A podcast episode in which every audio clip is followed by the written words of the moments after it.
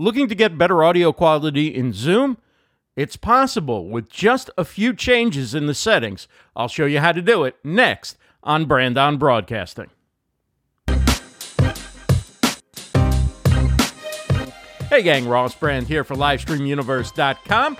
Welcome to Brand On Broadcasting. We're going to talk about how to upgrade your audio quality in Zoom. If you're like me, there's been many times where you've been in a meeting or you've done a presentation or recorded a podcast episode and you've come away not quite satisfied with the audio quality of the recording that you get in Zoom.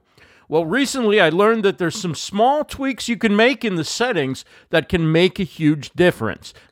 What we're going to do is we're going to turn off most of Zoom's processing that they add to your audio so that your natural sound that comes from your computer into Zoom will go straight in without the processing that Zoom adds. That processing works best if you're in a noisy environment. Maybe you're using a, a mic that's far from you, or the built in mic in your webcam or computer, or you're using earpods or some other type of Bluetooth mic.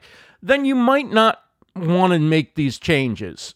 If you have a quiet setting and a good microphone and headphones, if you are going to be in dialogue with anyone, you probably have the ability to upgrade your audio quality by following these steps.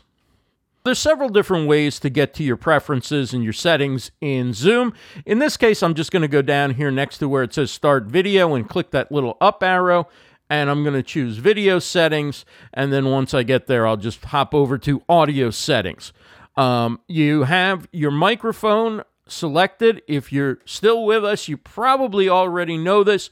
But if you're using an audio interface or you're using a mixer or you're running audio through HDMI, you select whatever's sending the audio into your computer. So in my case, I'm not selecting my microphone, I'm selecting my mixer audio interface, which is the MixPre 3. If you have a USB microphone plugged right into your computer, then you would select that.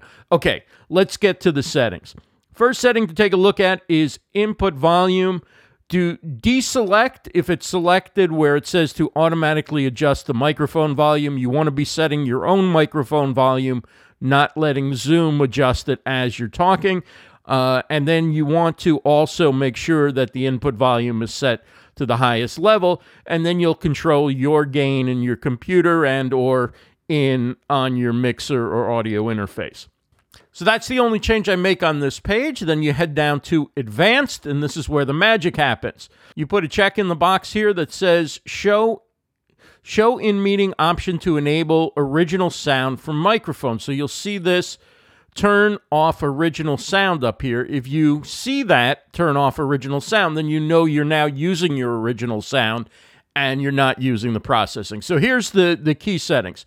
You go down to audio processing where it says suppress persistent background noise. I turn that to disable where it says suppress intermittent background noise.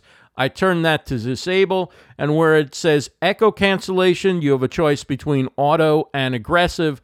And I set that to auto. And that's it. And that turns off the processing that Zoom applies to your audio. And again, the processing is there to help people. They're not using any type of audio gear, but if you're a podcaster, if you're a broadcaster, a presenter, a speaker, you probably have good audio gear at home and you can take advantage of that gear's ability to distribute that great audio quality without the need for Zoom's additional processing. Again, remember, good microphone, be close to the mic, wear headphones if you're going to be in any type of dialogue while you're live on Zoom, and be in a quiet environment. Thanks for watching. Don't forget to subscribe and check out another video.